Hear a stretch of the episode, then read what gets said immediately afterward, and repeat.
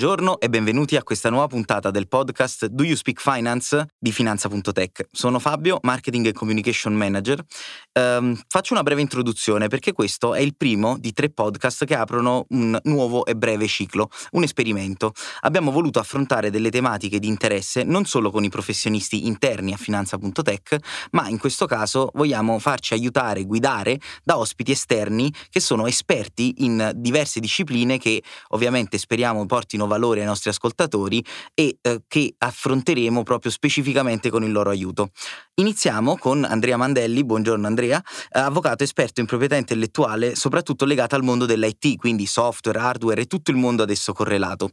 Con Andrea oggi vorrei toccare un argomento molto caldo, se così possiamo dire, per un numero sempre crescente di aziende, e cioè la proprietà intellettuale nel mondo della tecnologia e soprattutto ciò legato al mondo dei software. Mi chiedo e ti chiedo, prima di farti poi eh, introdurre te stesso, come mai è così difficile proteggere eh, ciò che ormai è evidente essere un generatore di vantaggio competitivo importantissimo per molti business? Quindi so che la, la, domanda e la risposta alla domanda sarà probabilmente dipende da bravo consulente, ma eh, ti passo la parola proprio appunto per raccontarci un po' chi sei e poi darci qualche un'infarinatura di contesto per darci qualche risposta. Perfetto, ciao Fabio, grazie, grazie mille dell'introduzione. Allora, il tema è effettivamente molto caldo, nel senso che eh, va a toccare eh, di fatto quasi tutte le società di, di, servizi che ci sono, nel senso che eh, tutte le società di servizi di fatto hanno eh, all'interno eh, dell'azienda un intangible, quindi un asset intangibile, che nella maggior parte dei casi è un, un software. Eh, inizierei ehm, dato che il, eh, diciamo, eh, l'oggetto del, del, del, podcast di oggi è proprietà intellettuale nel mondo della tecnologia e software, con la definizione di proprietà intellettuale. Um, mi sono reso conto nel, negli anni di esperienza professionale che eh, proprio il concetto di proprietà intellettuale non è così eh, chiaro eh, né agli operatori professionali, eh, ma anche diciamo, eh, a chi non è eh, prettamente del settore. Eh, innanzitutto una definizione. La proprietà intellettuale è quell'insieme di norme che mira a tutelare una determinata opera dell'intelletto o dell'ingegno, come è definita dalla nostra legge sul diritto d'autore. Quindi è quell'insieme di norme che tutela un qualcosa che non è tangibile, un qualcosa che non è concreto, un intangible, sì, come è definito anche eh, in, in, inglese. Eh, quindi la proprietà intellettuale si riferisce specificatamente al mondo dei brevetti, marchi, design, know-how e il diritto d'autore o eh, copyright in inglese. Um, la, la, definizione in sé di proprietà intellettuale svela eh, di che cosa si tratta giuridicamente, è un vero e proprio diritto di proprietà, come avviene con la proprietà di cose tangibili, quindi di una macchina, di una casa. Per cui chi ha la diritti di proprietà intellettuale su un bene intangibile ha più o meno gli stessi diritti che avrebbe eh, su un bene che si può toccare, quindi la libertà di farne di fatto più o meno ciò che vuole. Um, vorrei, eh, ne approfitto qua proprio perché si, si tratta di, eh, di, di, di, proprietà, mh, fare un accostamento rispetto a eh, una, una, diversa prospettiva che si ha nel, nei paesi di common law. I paesi di common law sono i paesi di derivazione, diciamo, più eh, anglosassone, quindi eh, UK, Stati Uniti e tutti i paesi che hanno avuto una colonizzazione inglese in passato. Eh, in, questi paesi si, ehm, eh, si parla spesso, si parla di eh, copyright, eh, anche di intellectual property, ma è molto diffuso mh, il, il, termine copyright, che è poi l'equivalente nostro di diritto d'autore. Ehm, in questi paesi la prospettiva è più spostata rispetto a quello che è da noi la titolarità di un bene, quindi eh, il, l'avere dei diritti, eh, a quello che è un diritto di copia, cioè eh, la prospettiva nei paesi anglosassoni è spostata più sul cosa posso copiare io che non ho diritti. Eh, sicuramente sono due facce della stessa medaglia, però a volte le prospettive sono, eh, hanno una certa rilevanza, nel senso che cambia poi come si muove il legislatore, gli interpreti. Um, le categorie le ho uh, elencate mh, prima molto velocemente, si tratta eh, di eh, diritti titolati, quali sono i diritti sui marchi, diritti sui brevetti, design, know-how, diritto d'autore, eh, quello che dicevo prima che viene definito copyright in, in, nei paesi anglosassoni, ossia diritti su immagini, testi, musiche. Uh, ognuno ovviamente ha la propria tutela specifica, quindi per i marchi 10 anni eh, dalla registrazione, rinnovabili eh, senza fine, finché eh, diciamo, il titolare ha, ha intenzione di, di, di, di, procedere col rinnovo o finché non ne viene dichiarata nullità, magari perché è impugnato da, da, un, da un, soggetto terzo, da un competitor. Eh, I brevetti hanno una durata di 20 anni eh, fissa, senza possibilità di rinnovo, quindi dopo 20 anni i diritti su brevetto vanno a scadere. Diritto d'autore invece ha una tutela molto estesa che arriva a 70 anni eh, successivi alla morte dell'autore, quindi diciamo una tutela quasi perpetua. Um, un'ultima postilla prima di poi andare a affrontare il, eh, il, la, la, tutela specifica sui software è mh, mm, legata alla territorialità dei diritti di proprietà intellettuale, nel senso che eh, faccio, parto con un esempio. Eh, un marchio eh, depositato e registrato in Italia vede la sua tutela eh, solo nel territorio italiano, così come per i brevetti, così come per eh, altri diritti come il design industriale. Eh, questo significa in linea generale, nel senso sulla sola base eh, del diritto di marchi, brevetti o di quel titolo specifico, che eh, nei paesi dove non si è effettuata la registrazione quel titolo è liberamente utilizzabile. Ho detto in linea generale perché poi ci sono altri istituti come la concorrenza sleale o marchi di fatto che ovviamente non sono diciamo, l'oggetto di, di, questo, di, questo, podcast, però eh, che possono stemperare quello, quello che ho detto. Però in linea generale la territorialità è sacra, diciamo. Grazie. Ti interrompo solo un secondo, anzi te, con, nell'occasione ringrazio anche per questa breve introduzione che in pochi minuti ha fatto un overview sostanzialmente di pagine e pagine di diritto, quindi non è banale, la sintesi spesso è sempre difficile. Eh, sui marchi, ovviamente, un po' frutto del mio lavoro attuale e precedente, eh, che siano nominativi o figurativi, no, ho più esperienza e sono certo che non sia, diciamo, eh, magari serve a, a proteggere il nome di un software, ma di certo non la sua parte tecnica. Quindi, e qui poi ti ripasso la parola, dici di più, come viene protetto un software da un punto di vista proprio tecnico, no? Ehm, tra tutto quello che mi hai citato, così a colpo d'occhio mi verrebbe da dire in nessuna di queste sue forme e forse proprio qui è il bello o il brutto, vedremo. Esatto, nel senso che um, la, la, partendo proprio dal, dal, dato normativo, nel senso la legge del diritto d'autore è del 1941. Nel 1941 i software non esistevano, quindi si è dovuto cercare un, un modo eh, per ricondurre una, una o un'altra determinata categoria di, di, di, tutela giuridica già esistente oppure alla creazione di eh, una nuova categoria ad hoc per la tutela dei software. Ehm, diciamo eh, che ehm, partendo da quello che è in sé un software che è poi stato definito successivamente eh, dalla legge come programma per elaboratore, dove elaboratore è diciamo, l'italianizzazione di, di computer, eh, mh, in sé il software non è altro che una sequenza di istruzioni scritte in, in linguaggio da programmatore, quindi i cosiddetti, eh, le famose stringhe di codice. E qui si, si, si può, mh, diciamo, già fare la differenza tra il cosiddetto codice sorgente, che è quello che scrive lo sviluppatore, che è scritto in linguaggio umano, rispetto al codice oggetto, che è quello che poi interpreta la macchina. E su questo, diciamo, il legislatore si è principalmente concentrato, nel senso che eh, un, um, una tutela è stata data al testo in sé, quindi al codice sorgente. Quindi eh, ci si è chiesti mh, mhmm, cosa posso utilizzare eh, avendo un testo scritto per dare una, mhmm, ricondurre a una categoria di tutela già esistenti di, di, di, di istituti di proprietà intellettuale. Le, le, alternative erano due. Da un lato il diritto d'autore, quindi mh, mhmm, diritto d'autore sul testo in sé del codice sorgente, e dall'altro eh, il brevetto, quindi mh, mm, diciamo eh, al, al, all'esistere delle, dei requisiti di brevettabilità, quindi un software dotato di eh, requisiti di novità, di altezza inventiva, quelli generali di qualsiasi invenzione, si sarebbe potuto eventualmente brevettare un determinato software. Eh, per una serie di ragioni, mh, mm, forse più politiche che giuridiche, ehm, la stragrande maggioranza delle legislazioni nazionali, con diciamo, la,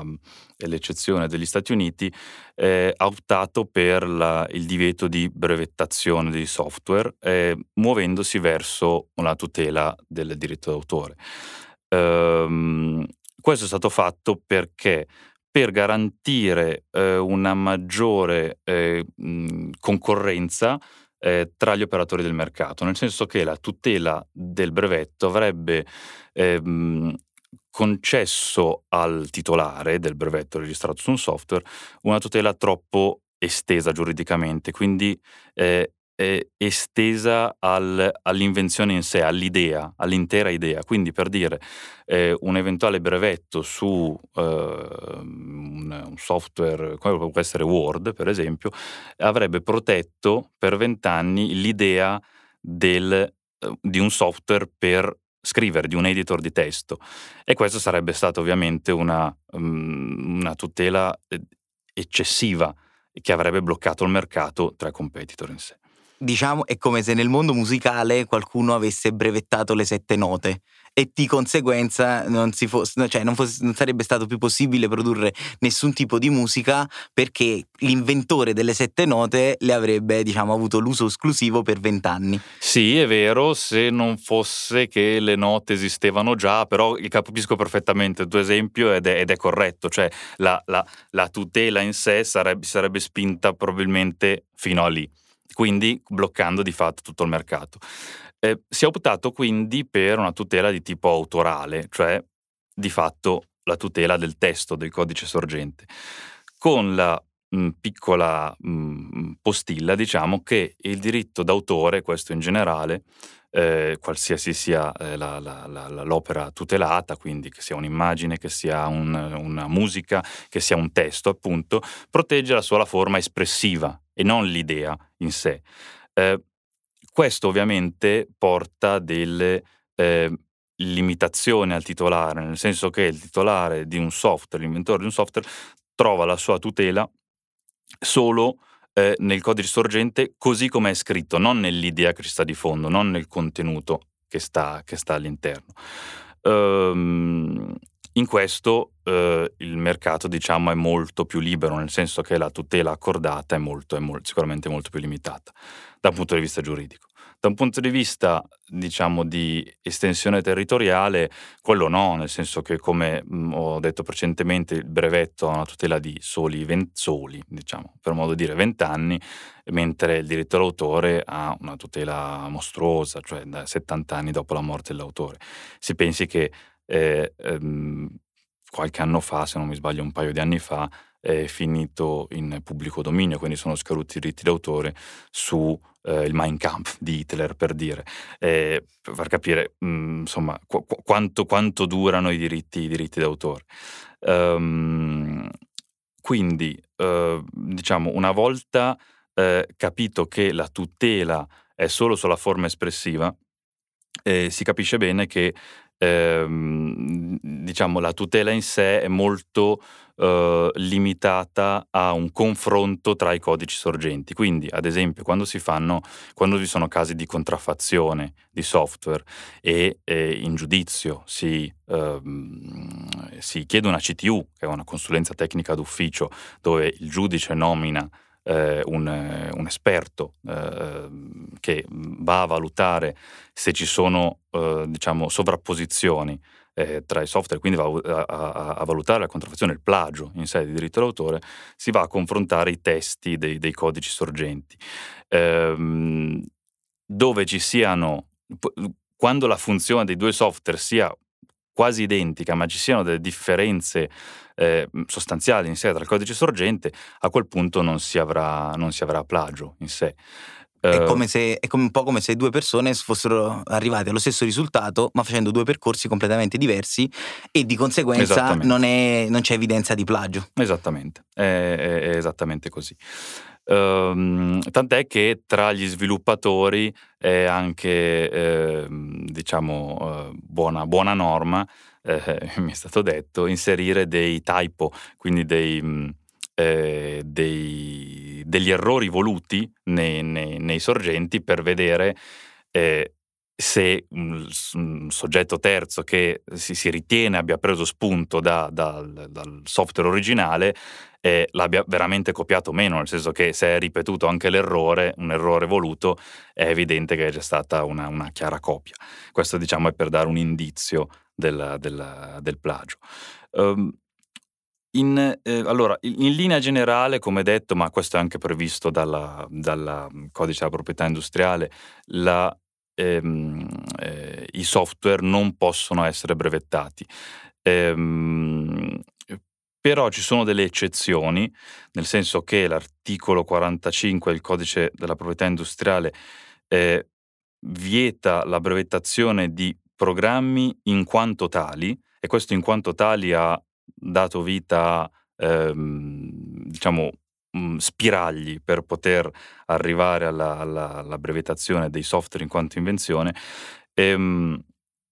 questi casi sono rappresentati da quelle che vengono definite dagli uffici brevettuali, sia l'italiano, quelli nazionali, insomma, eh, ma anche dal, dall'European Patent Office, come Computer Implemented Inventions. Si tratta di quelle invenzioni nel quale il programma gestisce tramite l'elaboratore, quindi tramite il, il, computer, un procedimento industriale che sia esterno alla, mac- alla, macchina, quindi magari un software che comanda un macchinario per muovere, non lo so,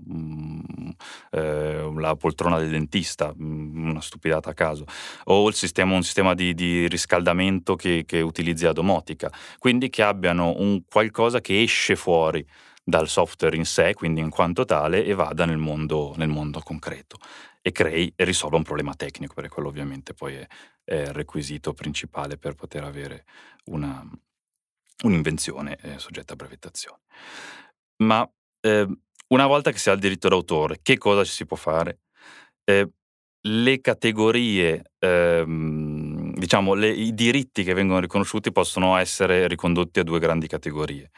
La prima è quella, se vuoi anche, più importante, quella dei diritti di sfruttamento economico, cioè eh, una volta che ho un software voglio monetizzare. Mm, monetizzare cedendolo, dandolo in licenza. Il bello degli intangibles, cioè di, di, di quello che non puoi toccare, è che lo puoi dare a tante persone e monetizzare potenzialmente in maniera infinita eh, partendo da un asset in sé, quindi che è il cosiddetto contratto di licenza.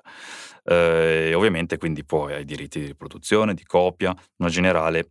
economic exploitation, diciamo. E come altra categoria c'è quella dei diritti morali, ossia il diritto di essere riconosciuto autore, un diritto in sé eh, inalienabile, nel senso che non può essere ceduto e che spetta solo a persone fisiche. Su queste due cose che ho appena detto, mh, mm, mh, mm, cito diciamo due eh, casi eh, simpatici e curiosi, eh, che sono eh, rispetto al fatto che i diritti morali possano spettare solo una persona fisica,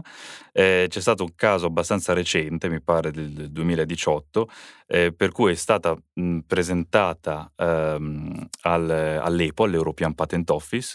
una domanda di brevetto di un'invenzione dove l'autore era indicato come un um, sistema di intelligenza artificiale. Perché questo professore aveva eh, creato questo, questo sistema di, di, reti neurali, quindi di intelligenza artificiale, eh, che, il quale aveva generato un paio di invenzioni e aveva deciso, quindi questo professore, di eh, depositarle come, come brevetto, eh, però indicando come autore non lui stesso, ma la, la, la, mm, il sistema di intelligenza artificiale che chiamato, era chiamato DABUS.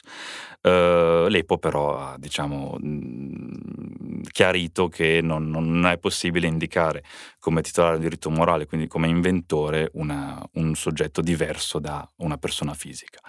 Uh, un altro caso è quello del ghostwriting, dove appunto ehm, per esempio in un libro viene indicato un autore che poi di fatto non è. In questo caso si ha eh, se vogliamo, un, una cessione del, del diritto morale. Mm, alcuni interpreti ritengono che il contratto di ghostwriting sia nullo, altri eh, lo, lo, tollerano diciamo, come eccezione particolare all'inalienabilità dei diritti morali. Comunque, senza scendere nei dettagli eh, giuridici, è, è, è, un caso particolare di possibile eh, cessione dei diritti morali. Ehm, diciamo, uh, un, altro, um, un, altro, tema importante che um, potrebbe essere venuto in mente di più è ma come li tutelo concretamente eh, i miei intangible, in questo caso il software. Eh, ci sono alcuni diritti di proprietà intellettuale che richiedono per la costituzione delle attività, quindi il deposito e la successiva registrazione, sto parlando di marchi e brevetti. Il diritto d'autore in sé, mh, e parlo di tutte le categorie, quindi eh, libri, eh, canzoni, eh, musiche e quindi anche il software, come ci siamo detti, ehm, non richiede ehm, eh, adempimenti costitutivi, nel senso che il diritto d'autore nasce con la creazione in sé dell'opera. Lo stesso vale per il software. Eh, c'è un tema però, nel senso che eh, manca una prova nel momento in cui manca un, un, deposito, un'attività di deposito, un qualcuno che suggelli che una determinata opera, un determinato intangible è stato creato ed è di titolarità di qualcuno. Um, quindi c'è un tema probatorio poi di che costituzione del, del, diritto in sé. Eh, la SIAE, che eh, tutti conosciamo, eh, ha dei registri appositi, in questo caso parlando di software c'è un registro pubblico del software, dove possono essere depositati eh, proprio concretamente, ancora con modalità eh, molto fisiche, nel senso che va depositato un CD firmato, eh, insomma modalità un po' macchinose, non proprio eh, eh al passo coi tempi, ehm, c'è la possibilità di depositare appunto il software in sé. la CI ti garantisce eh, una data certa di deposito, eh, ma non garantisce diritti, perché come detto i diritti nascono con la creazione.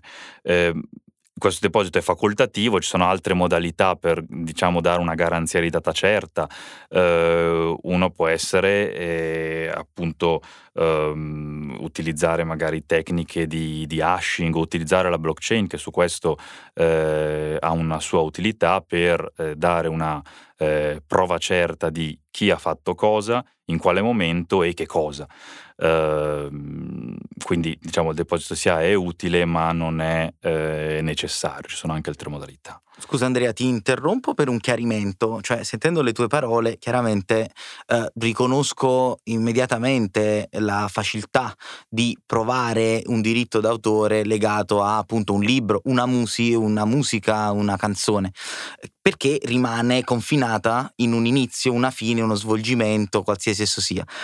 Per un software, sarà che veniamo dal mondo del fintech, abbiamo decine di programmatori che quotidianamente cambiano il codice sorgente. Quindi la fotografia di tre giorni fa è una fotografia menzognera, se vogliamo, del software come è oggi e delle sue funzionalità. E lo sarà ancor più tra 3-7 giorni, 3 settimane. Come come dire, si può stare al passo dei tempi con il diritto d'autore da questo punto di vista?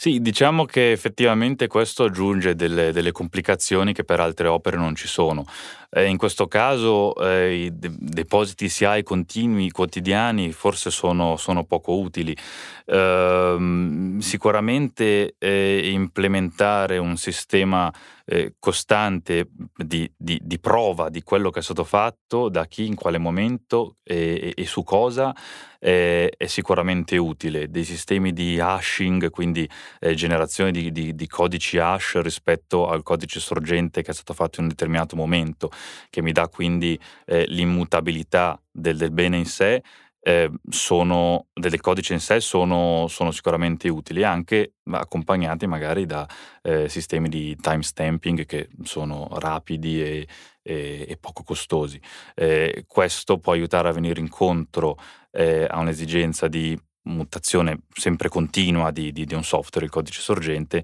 eh, a differenza di altri, eh, altri asset intangibili che sono più statici, se vuoi. Ok, abbiamo già un po' sforato con i tempi, quindi mi permetto di fare un riassunto, poi ti lascio alle conclusioni finali. Uh, Proteggere un software è complicato, l'abbiamo capito, eh, per quanto sia chiaramente afferente diciamo, al diritto d'autore, quindi della proprietà intellettuale propria di altre opere, quali appunto testi, canzoni, quelle che sono più familiari, eh, le singole funzionalità non sono difendibili, no? quindi il, la funzione del software non è difendibile a meno che non diventa brevetto quel caso che ci hai citato, quindi vada oltre il suo ruolo in sé, eh, mentre nel suo complesso si protegge col diritto d'autore confrontando i codici sorgenti. Quindi Uh, è difficile, l'abbiamo capito, uh, e i plagiatori a volte possono esistere involontariamente e proprio il codice sorgente ti difende da questa cosa, quindi un tecnico ti potrebbe risolvere diciamo, la questione, qualora ci sia però un elemento probatorio che abbiamo visto un po' come eh, mantenere sempre diciamo, eh, attuale. Quindi Um, come alla fine, quale suggerimento conclusivo uh, vorresti dare a chi nella propria azienda di servizi ha un software come effettivamente creatore di vantaggio competitivo nei confronti dei competitor? Diciamo uh, essere molto attenti a uh, che cosa si fa, chi lo fa, quindi avere una tracciatura eh, interna, quindi aziendale, di che cosa si sviluppa, quando, chi lo ha fatto, in modo da potersi, mh, diciamo, precostituire un impianto probatorio che può essere utile nel momento in cui si va alla successiva eh, tutela. Eh, è vero, ribadisco, non, non, il diritto d'autore non, ha, eh, non, richiede formalità costitutive, ma ci si trova sempre in difficoltà ehm, successivamente quando poi succede il pasticcio, nel senso che ci si trova ad avere un software plagiato, utilizzato senza un'adeguata licenza, eh, ci si trova in difficoltà poi a, a, tutelare i propri diritti. Quindi nel momento in cui eh, si fa uscire poi il software dalla dall'azienda per cui viene utilizzato da terzi, eh, sia intesi come partner, sia intesi come eh, clienti, nel senso che magari sono software eh, B2C o anche B2B, eh, comunque vengono utilizzati da soggetti esterni all'azienda, è molto importante tenere traccia di tutto questo e contrattualizzare il tutto quanto, quanto più possibile. Eh, questo che viene visto magari a volte da eh, società, mh, mm, non sto parlando di società piccole, ma anche di società molto strutturate come eh, cose barbose da avvocato, poi in realtà si, rile- si, si rivelano eh, fondamentali quando, quando succede quello che non sarebbe dovuto succedere, quindi quando bisogna tutelare i propri asset. Ottimo Andrea, grazie davvero. Magari in futuro mi permetterò di disturbarti ancora per approfondire altre tematiche legate alla tua area di competenza che possono, mi auguro, eh, aiutare a gestire con più consapevolezza le proprie proprietà intellettuali e parlo degli ascoltatori. Uh, un saluto da Fabio e Andrea. E alla prossima puntata di Do You Speak Finance?